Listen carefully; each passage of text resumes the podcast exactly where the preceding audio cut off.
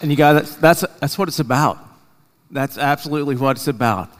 And we are so pleased that we have an opportunity to, uh, to be here in and out every single week. And you know, the one thing that we get to do every single week, we get to proclaim the good news of Jesus.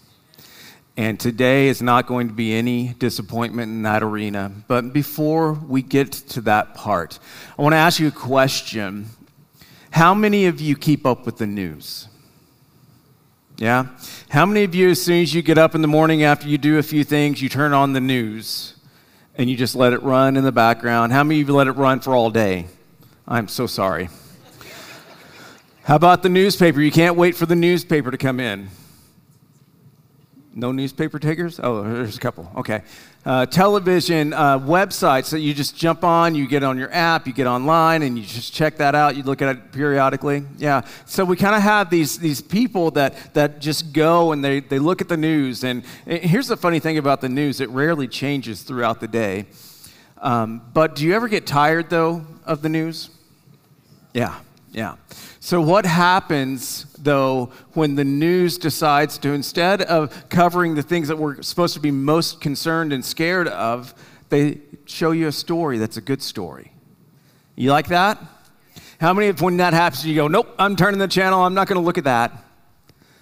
When you see a good story, you don't close the tab on your browser. Instead, you just hope, and you hope that this is kind of the place where it's going to go, that the world will move towards these good things. And when you see those kinds of stories, you hope it's good, and you want to believe that it's good. And you just really, really, in the bottom of your heart, want to believe that there's good in the world. But you know, in our lives, we have an opportunity to communicate with all kinds of people. And when we start talking about Christianity, there's some resistance that happens. And the resistance around Christianity is based on this question Is it true? But for other people, they wrestle with this different question Is it good? Because when Jesus' birth was announced, it could have been announced in any manner of different ways, in lots of different ways, in different uh, avenues, different words. But here's what I want us to look at this morning. The initial headline of Jesus' birth was Good News. Good news was the breaking story of the day, it was the terminology used. It was the phrase of good news of great joy. And that's when you hear about those types of stories, that story is going to lift your eyes, it's going to elevate your heart, it's going to bring something up inside of you. This news that was given, the good news of great joy, was just not for that immediate city, not just for those immediate people. This was part of the good news for all the world. This is the shocker that no one could imagine that this good news would be good news of great joy for all people.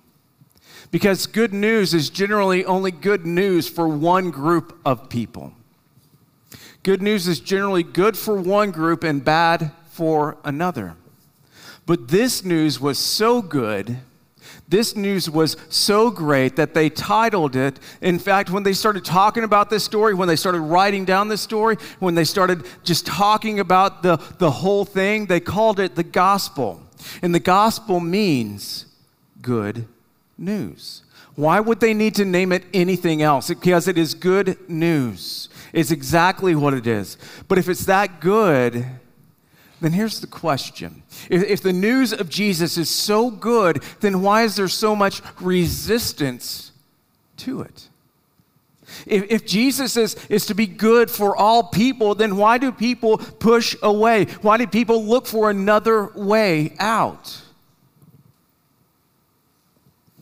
Why wouldn't people who don't believe it's true at least just wish that it was true?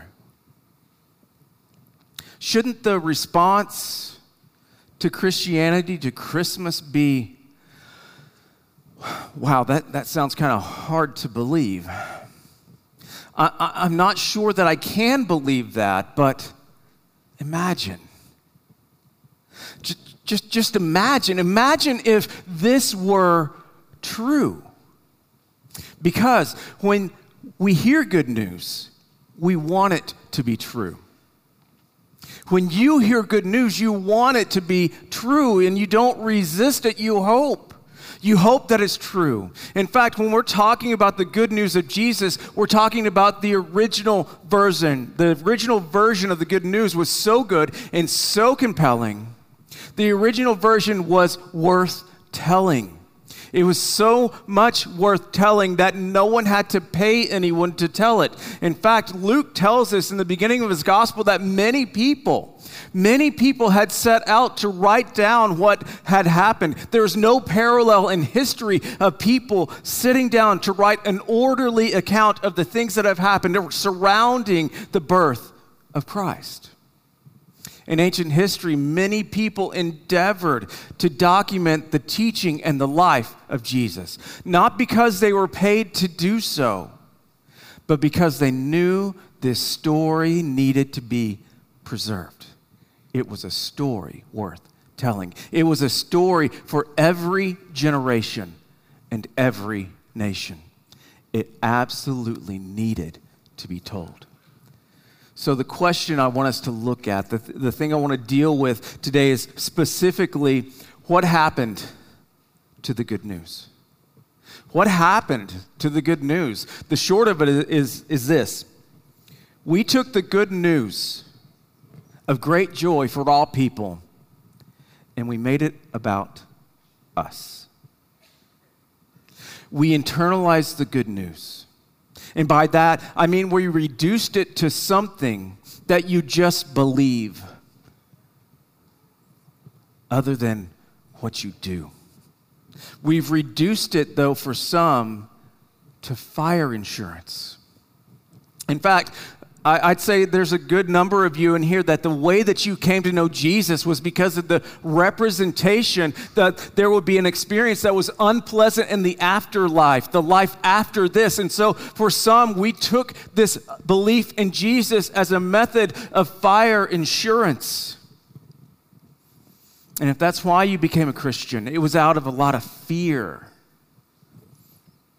It was out of a lot of this question What is it going to do for me? But when you read the gospel, when you read the good news, when you read the accounts of Jesus, primarily primarily Jesus talked about something not about what was going to happen after you die. What Jesus talked about was not primarily about what you believe even. What Jesus talked about was how you live your life. It was Jesus talked about how to live a life that honors God, about how we treat people. When it gets reduced to what's in it for me, in spite of in spite of how and when you reduce it in spite of, of how it affects you, when you're only looking at the gospel, only looking at the good news of Jesus and saying, What's in it for me? You reduce it to something that is not good news for all people. And it's not the original good news. That's the pick and choose type of news. It's the I'm going to pick the things that make me feel better about me kind of good news. Let's pick the part that suits me better. I'm going to pick the parts of, of belief in Jesus that make me feel okay about the way that I live my life the things that suit me, that suit my family, the things that I pick, the ones that I choose, the ones that I think are going to be the most beneficial. Now, the, Paul, the Apostle Paul, he was an actual person in actual history. He's a man that, that lived in this kind of epicenter of the transition from the law and the prophets to the good news of the kingdom of God.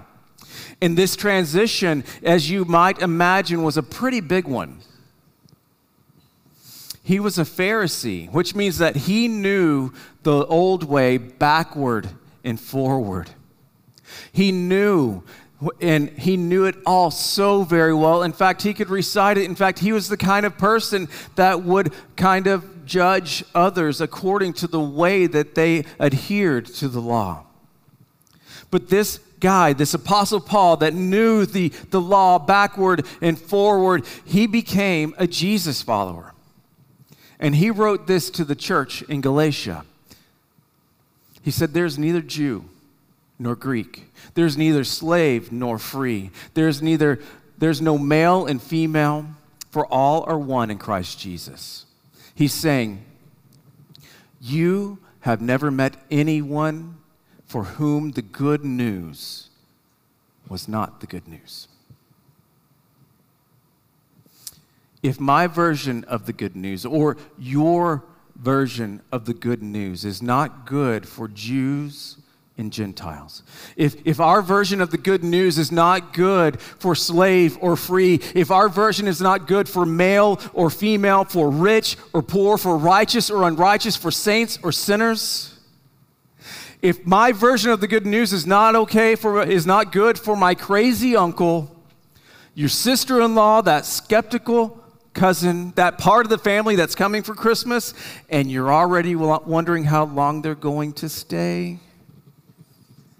If the good news isn't good for your neighbor, that annoying neighbor, or your ex wife, or your ex husband, if it's not good for them, then it's not the good news. Then it's not the original news. It's not the original version of the good news.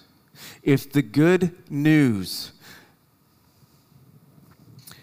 if Jesus is good news, then what about me as a Jesus follower? If Jesus is good news and I follow Jesus, then what about me as a Jesus follower? We have to ask this question Am I good news? Am I good news of great joy for all people? Or am I good news of great joy just for the people who I like? I have a feeling, and I believe that you're smart people and that, and that you, you, know, you know this. If we had gotten this right, if we had gotten this right, that we could be good news of great joy for all people, our communities, our nation, and maybe the world would be a better place. It would be a different place, a different, better place. Do, do you remember what Jesus said would kind of mark, would characterize his followers? Did Jesus say that correct belief would characterize us? Did he say perfect attendance would characterize us? Did he say, well, here's what he said John chapter 13, verse 35. By this, all people will know that you are my disciples if you have love for one another men in all and women all over the world are to know that you follow me by the way that you treat one another, by the way that you treat others. People of this world will know that you belong to me because you treat one another with love, with respect, with dignity. The way that you love others is good news. Every generation of Jesus followers is responsible to ensure that the news that we share about Jesus is the original news, that it is actually good news. Jesus could not have been clearer. He couldn't have been clearer about our role in, in sharing the good news of Jesus, of sharing the good news of the kingdom of God, of sharing the good news that righteousness had come and that our sins would be forgiven.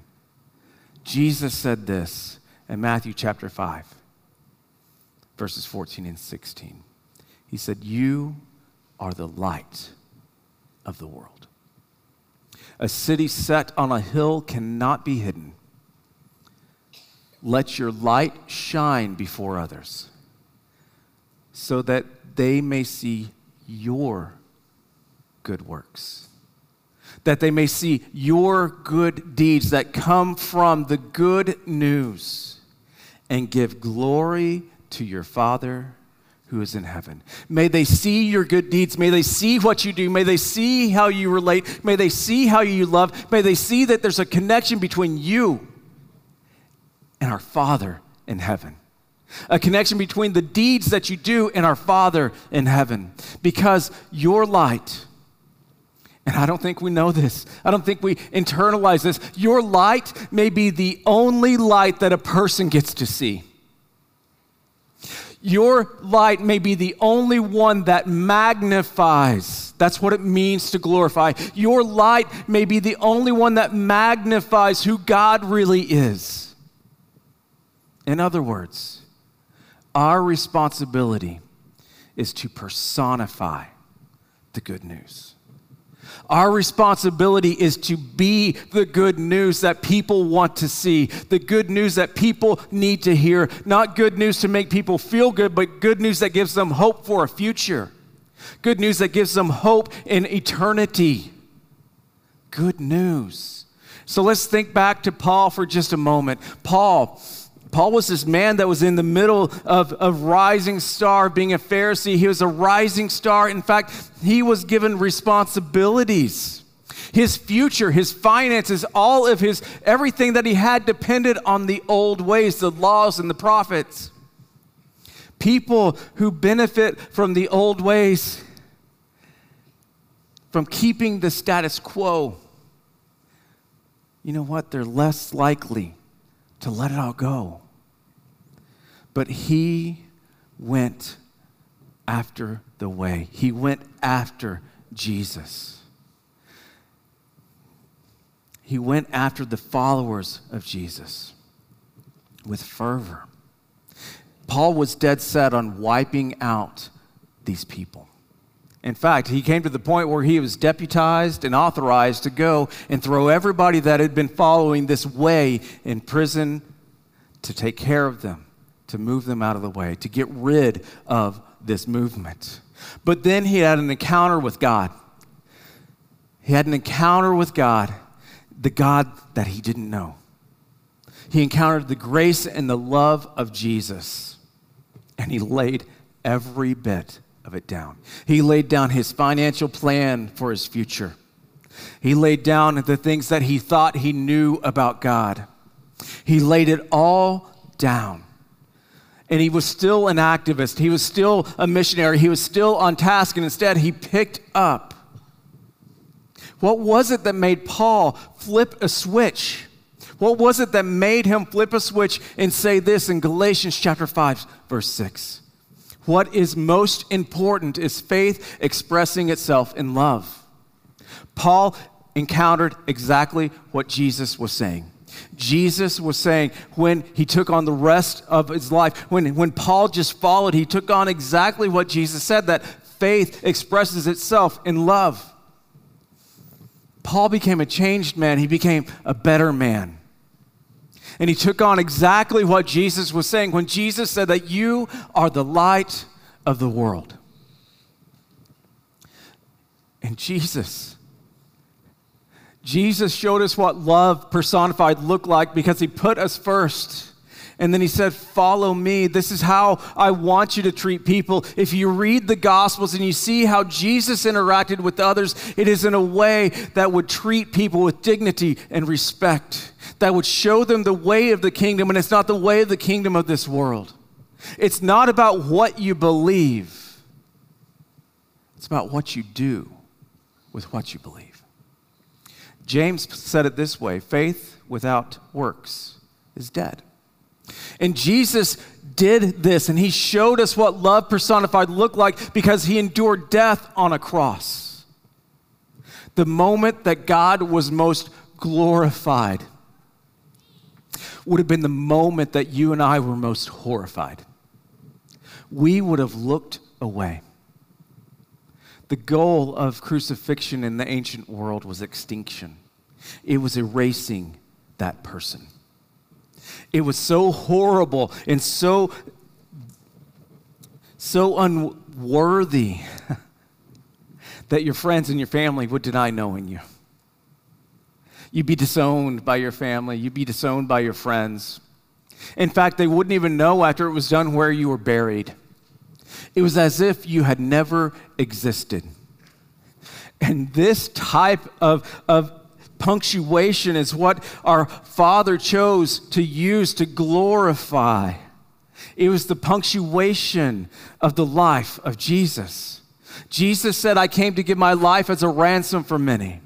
I came to leverage all of my power and all of my influence for those who have virtually no power and no influence. Now, Jesus says, I want you to look at what I do and I want you to follow me. I want you, Jesus says, to learn from me. I want you to figure out in your world, with your family, with your finances, with the opportunities that you have, how to emulate Christ. How to emulate what does it look like to love others with your finances? What does it look like to love others with your family? The opportunities that you have for jobs, the opportunities that you have to serve. Because it's good. In fact, following Jesus and doing as he said is, is good for the whole world. And Jesus invites us to follow him to set up a brand new order of things. He set up a kingdom of conscience, a kingdom where the heart rules. And the heart is not our heart, it's in sync with the heart of God. And that's the invitation that Jesus gave. Jesus said, Follow me and it changes everything. Because it changes humanity from the inside out. And when we learn what does it look like to follow Jesus, when we do that, good things happen around us. But see, here's the funny thing. When things are about us, when life is about us, it's bad news. But when we embrace the commands of Jesus, when we take Jesus' invitation to follow me, we put others first. We choose to put others before ourselves. We intentionally become light. We become light. We become bearers of the good news. We learn how, through that being a bearer of good news, how to do good deeds and how we glorify God. Because when it's about Christ, it is good news. The good news of Jesus is the kingdom that he came to, to put in, in action on this earth, that, that a king was born, and this king was not an ordinary king. He was a king that gave his life for his subjects instead of taking his subjects' lives. He gave sacrificially. God so loved the world, the scripture says, that he gave. So, a question today is this Are you good news? Am I good news? If the good news of Jesus is inside us, if the good news lives inside us, shouldn't there be something about us that is good news for the world? Are you striving to put others first? Are you striving to, to defer what you want? For the sake of others? Are you, are you striving to follow Jesus and love one another? Because God sent his son to establish a new kind of relationship, a new kind of covenant between God and man. And on the very first Christmas, on the very first Christmas, this brand new arrangement was announced this way do not be afraid.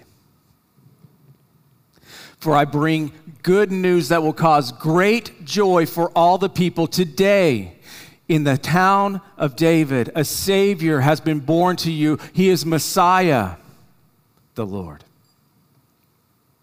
And here's the amazing thing about this good news that Messiah that was born in the town of David, the city of Bethlehem, is that young baby, that baby grew to be a man And that man stepped on the pages of history as Jesus of Nazareth. And he extended to you and to me a simple invitation to all of us. He said, Follow me. It was an invitation to good people. It was an invitation to not so good people. It was an invitation to people who weren't sure that there was anything good left in this world. So is the message of Jesus true? You bet. Was the message of Jesus good? Oh, it was better than good. It was good for you, and it's good for me, and it's good for the whole world.